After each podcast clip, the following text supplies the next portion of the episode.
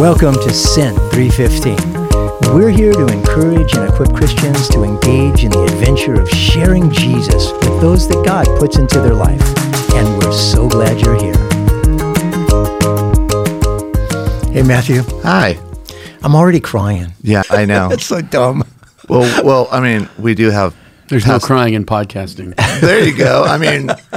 We have pastoral royalship here, so. Yeah, that's right. Gosh. Royalship. I don't think we royalship. Royalhood. John Royalty. Hoffman. I've never been accused of that before. No, I think Dave called you that when you used to minister at Foothills. Your royalship? Really? No, probably not. I hope not. Hey, your brother just got out of surgery and he's doing good, man. I know I sent him a text this morning. I was praying for him, but I might have missed him. He's doing well. Mm-hmm. He's doing well. Yep. You know what, Matt? The coolest part of what we get to do is just have conversation with people that we love and respect. I've said it over and over. Oh, dude, it's just crazy. Mm. And we get to share people with everybody. At a really intimate level that you wouldn't get just one-on-one, or you might get at one-on-one, but you don't often have time to do that. So it's good. First of all, John Hoffman, welcome. Thank you. So glad you're here. Great to be here. Pastor of Grove Church, one of the fastest growing churches in America. In the universe. Yes, in the universe, that's right. Yeah. And the fact that you get to minister with really wonderful people. One of the coolest for sure. Yeah. Yeah. That's the truth. Shout out to AJ, Caleb. Oh, I'm like wondering who this person is. Your sons. I get to minister with my son, and I know what that's like. Amazing. It's just It is incredible. Insane. So do you remember? It's a great joy. When I first got a closet in office at the church, it's where David kind of Matranga's is at now. Because I started in a closet. Did you really? Yeah, there was an old library that no one used anymore in a closet, and I threw a table up in there, There we go. So I was closet, and I was having somebody come into my closet because only about two people would fit in there, and so I needed a chair. So I went and got yours out of your office, and I'm like brand new rookie, and all I see is... John comes down, and I'm brand new rookie, dude. I'm not a pastor, nothing, man. I'm like the welcome team, dude. I hope I yelled at you or something. No, you didn't at all. You came down, you saw your chair, you picked up your chair, and you walked back to your office without saying a word. Oh, I didn't say a word? Not a word. Where was that? What building was that? It's the one we're in now, but it was in David Matranga's office. It's where I was at. A lot of people, I don't know. I don't know if this is the most interesting thing. But I don't know where we're going. You got to spice it up or something. One of the things, Matt, like we've shared with people that have been on the show, that I quote. Yes. Like that great quote that I think it's Paul Joyner said to Sean Stone. Oh, yeah. Because he was going through the biggest trial of his entire life, horrible, dark times. And this guy that didn't know him at all, but had heard what he's going through, he said, I don't want what happened to me to happen to you. So he reached out to him and he said, I want to give you hope. Because he had gone through a similar circumstances that Sean did.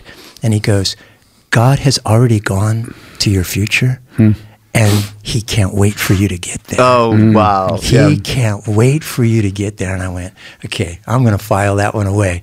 But John, you have said this phrase, and when I pray, so many times it comes back to me. Lord, would you make this an ever since then moment? Oh, right? Like at Future Quest that you dreamed up. I mean, I didn't dream it up. It's a funny story how that happened. But even that quote, interesting, both of those. That quote came from, I don't know if it was Mark or me, because Mark used to say, I either morph that from, so much of who I am is, right? Me too, so, absolutely. And even, so I don't know if that ever since then or landmark experiences, and I changed it to ever since then, or he said ever since then, and I changed the landmark experiences. I don't remember, or I heard it from somewhere. I'm not the world's most original guy. So I love that phrase. And what a great joy it was to be part of Future Quest all those years. But I didn't actually invent it. I got to be partners with Mark in developing it. But what happened, Future Quest, actually, there was a group coming in that wanted to do a conference. And as a young youth pastor, I was really excited because it was going to be a huge crowd. And the group was really starting to grow. And this guy had said, hey, we want to do this great event. We've done it in other communities. It was called Avalanche. And it was a cool thing. I met the guy. I liked him. I met him with Mark. And Mark just said, you know what? I don't think it's biblical. There's some things he was like, this guy was talking about a youth church. And Mark's like, that's not really. So they had a kind of interesting discussion. And I realized this isn't going to happen. Then Mark, and I was bummed, but I learned to trust Mark. And then after a week or two later, maybe Mark's, you know what, John, we could do a youth conference. And I'm like, what? Why not? We can do that? I mean, I don't, okay. And so that's how it started. And it really was Mark's idea for the conference. I just every year got more and more freedom to design it and do it. But the first year, it was absolute 100% collaboration, and the impetus started with Mark. But I definitely got to be part of all that. Yeah, it was probably one of the most visionary people I've ever met in my life, you know. And he said just at staff a couple of weeks ago, he said, yeah, I just kind of was the same size and everything until John talked me into just inviting people from all over. And then it went boom, then 1,000 people showed up. We're doing this conference, and I loved it, and it's so good. And I've been to lots of conferences. I've seen them. This is better than all those. Mm-hmm. This is incredible. Mm-hmm. And yet it should be three times as many people. This thing is... And we're charging like $35. Yeah, and the value, the presence of God, the quality of the preaching and the workshops and the fun.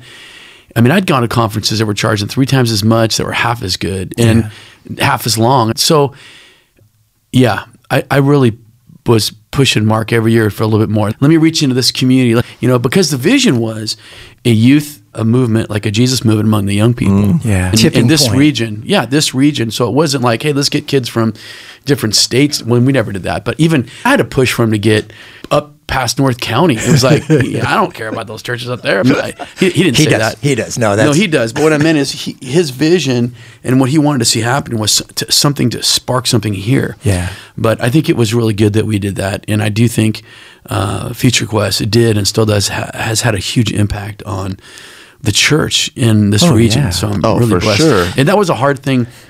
That was the one hard thing I missed so much, because I worked on it all year long. And of course I missed the relationships, but I didn't miss a lot of the youth ministry stuff, doing it for 24 years. But the one thing in the youth ministry that I really missed was being able to lead that, plan that, work on that. That was a joy. One of the things too, and it relates to a church, but it also relates to a person. And that is, you can call it calling if you want to.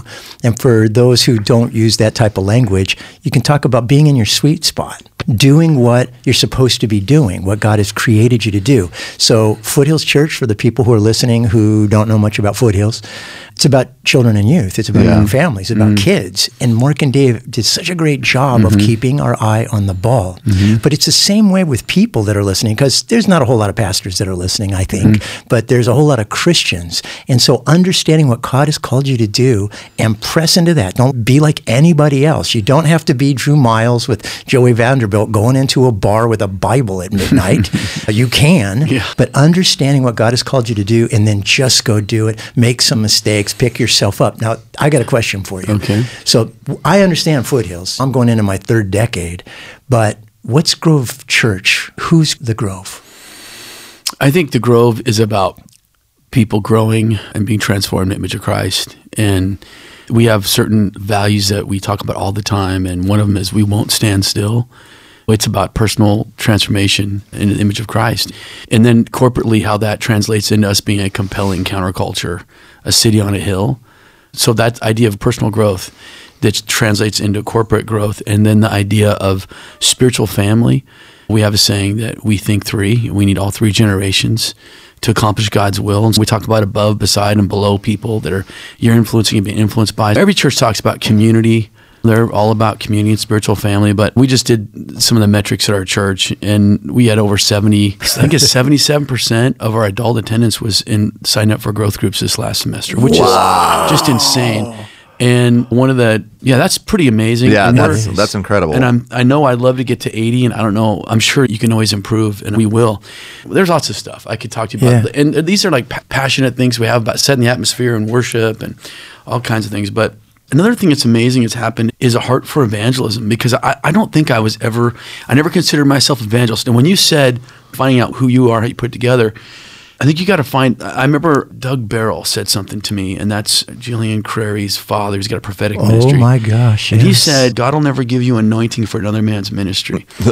And I think that's true for everybody else too. God doesn't give you anointing for whatever your ministry is, whether you're ministering to people in your neighborhood, at work, or school, or cycling, or whatever it is. you have a ministry that God's given you, and he has an anointing in that ministry, and it needs to be done through who he's called you to be. I think that's powerful, and I never saw myself as an evangelist, but God is, it's surprising. I had Grant come up to me and said, John, you're an evangelist. And I said, I'm not an evangelist. And then last year, Mark Dupont. Yeah, I've heard of him. Yeah. He said, I got a word for you. And long story short, we met. And he said, John, you're a pastor and an evangelist. And I thought, man, that's, but what I've noticed is that one of the exciting things about playing this church is I've always had a heart to see people meet Jesus, grow in Jesus, but the heart of an evangelist, the heart to see the unchurched really come to know Jesus. And that's been something that's really been driving us and driving me. Yeah, and it's the most incredible thing to be a part of, to partner with God in it. Mm. Man, you get to walk with somebody and all of a sudden you see the transaction that they do with God, and you get to play some tiny, small role. That's what this podcast is all about, is to get people to step into that partnership and be amazed by the adventure. I want to tell you one of the things that I want to talk about you personally. One of the ways that you've touched my life in a deeply incredible way is about how— Just one?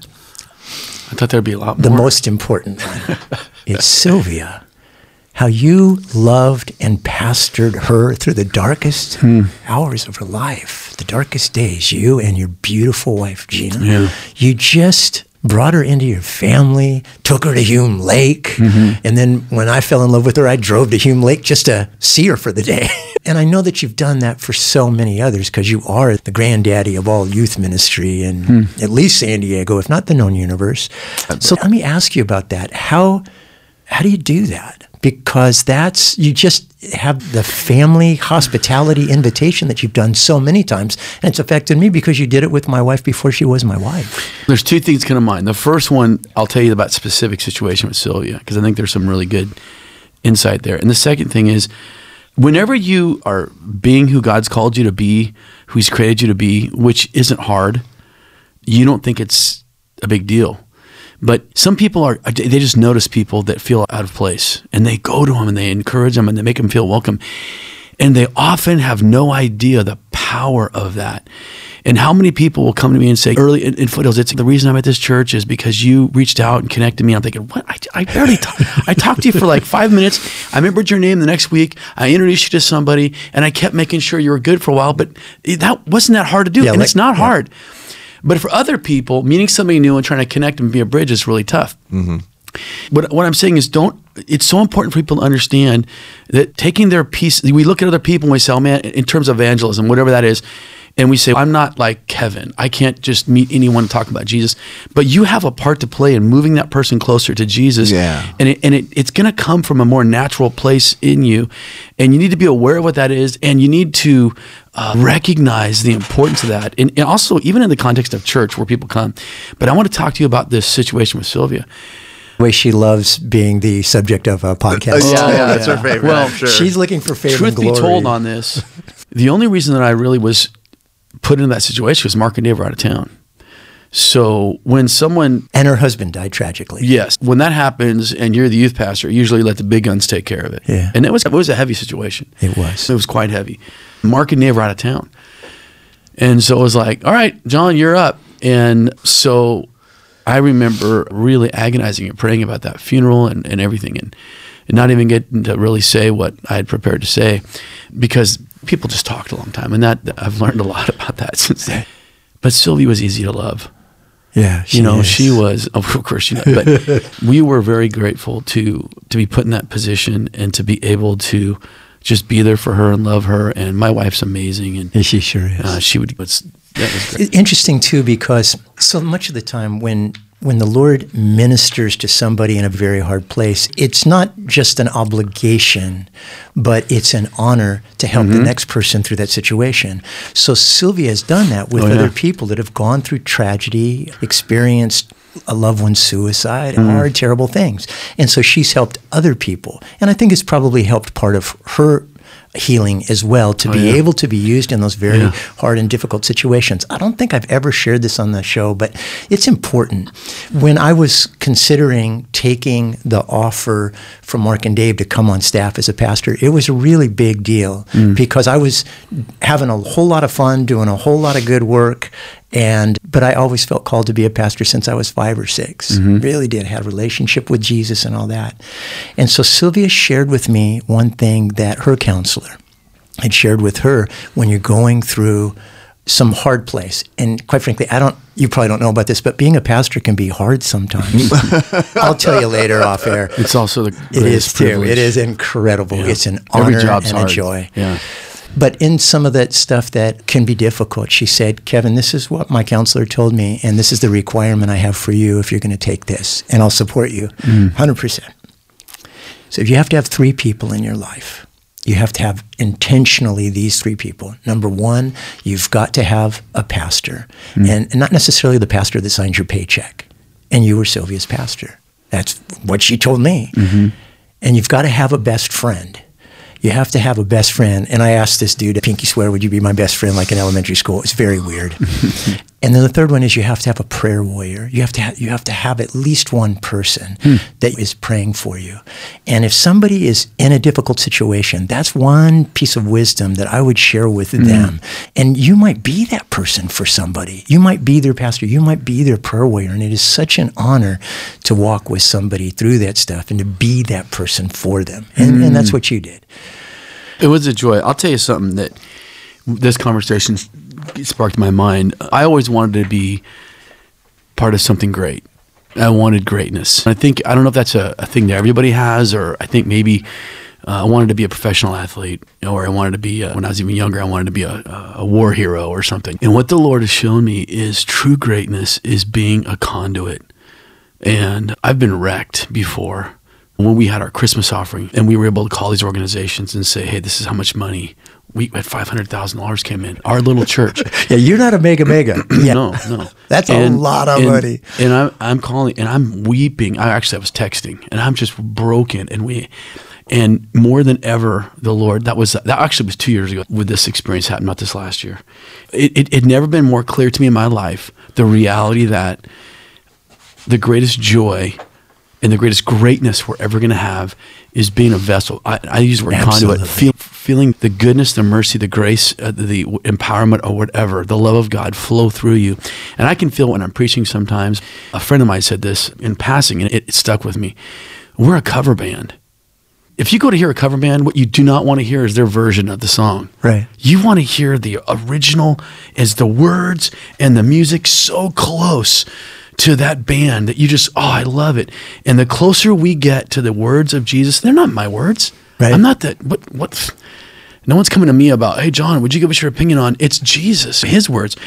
And then it's his melody, and it is the most powerful melody, and the words are so powerful. That's so good. That if we can just get to sing it like Jesus, use the words and the song, just play it just like Jesus. Yeah, some people are going to hate us because they hated Jesus, but people are going to be drawn to us. And so, like in my life, that's I want more and more. I want to be the best cover band, and I want people to go, I love this song. I love these words. And that's what the church is, and that's what you and I are supposed to be doing. So no matter where you are in your life, whether it's at work or school, family, church, you got to think about being a cover band, because we get thinking that it's about us, and we're the song, it's our song, it's our music, and it's not. He literally shares the gospel. He talks about sin separating us from God, and the Father sent his Son to restore that relationship. And without that restoration, you are headed for an eternal hell. Just plain, just simple, just the gospel. And I went, bravo. Nicely done. It doesn't have to be all that complicated. And once again, he comes from Ray Comfort background. He's gone to school of evangelism and stuff like that. And I just thought, you know what? We've got strong, young Christians that are doing the right thing and expanding the kingdom of God without fear. It is so good. That was just such a great time with them. It really influenced me. It was medicine for me. It's powerful. The music is beautiful. The words are overwhelming. It's just It's incredible. Yeah, that's the power of the gospel. We're made for that. Yeah. Yeah. Let me ask you right now, what's the Lord teaching you personally in your life right now? I think the big thing that I'm learning right now, just to be really honest, is gratitude. And I've probably, the last few years have probably been the happiest years of my life because I'm really stripping everything away in terms of what's my treasure is Jesus. And I'm really happy I'm going to heaven. And my sins are forgiven. And I have his presence in my life. I get his presence. I get his people. I get his purpose. I get to have a clean conscience. I still have problems, obviously. But I get to have a clean conscience. And I get to serve him. And yeah, I just get to know him. And my sins are forgiven. I'm going to heaven. And I've been trying to stay focused on that every day. I've been praying through a prayer every morning on my knees when I first wake up and just trying to get back to that place. And that has been, as simple as it sounds, being grateful. And man, it's hard to get tempted into something wrong when you're grateful. Mm-hmm. It's hard to be angry at someone else when you're so grateful for just the, what is the most awesome thing any human being has ever dreamed? I have it. I have a relationship with God. And, and so what else do I have to have? And what can take away from that? Nothing. That's what I'm learning, and that's what I'm trying to stay in. And like I said, COVID was a painful season, but it was a purifying season for me. That's what he's been teaching me, and I'm learning all kinds of stuff all the time. And he's stretching me right now with some opportunities for the church, and it's going to require me to really grow, and it's going to require me to die to myself. But I'm excited for it because I know it's going to be people meeting and growing in Jesus. We're going to reach more and grow more people for Jesus, and it's going to be work, but we're going to do it because we won't stand still. And it's the cry of God's heart. So I want people to know Jesus. And I don't mean like the way I know him, but just the most basic knowing Jesus is so awesome. So that's what's, when you ask me, that's what's on my, that's what's going on with me. That's real, real good. I could die a happy man, bro. Before I even... Years ago, I was, that sounds so terrible, I was on a houseboat in Lake Powell that someone let me go with them on, and Gabe and Janelle was so fantastic.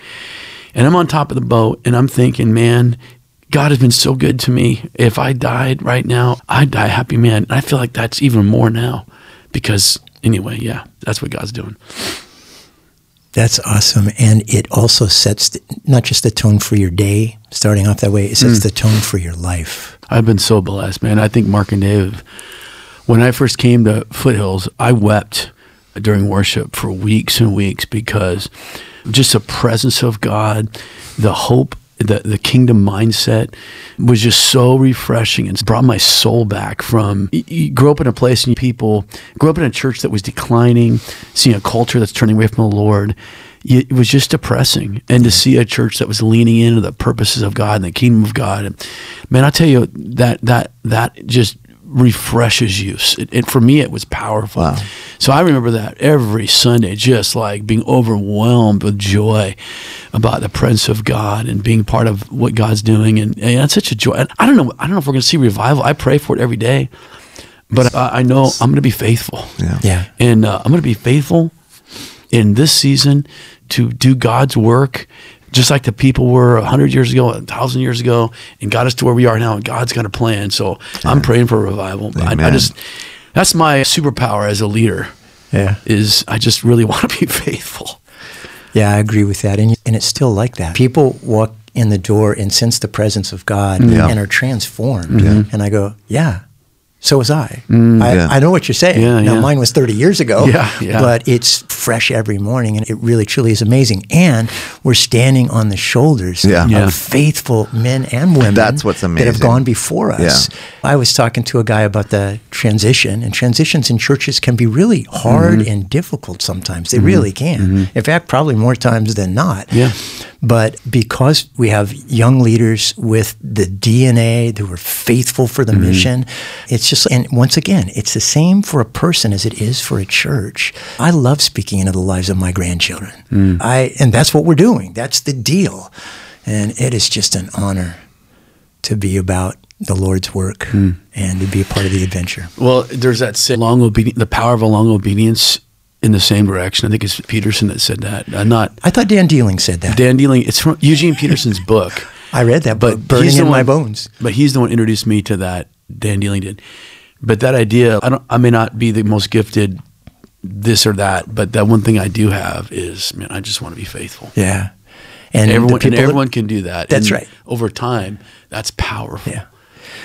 Dude, would you pray for those people? Yeah. Let's do it.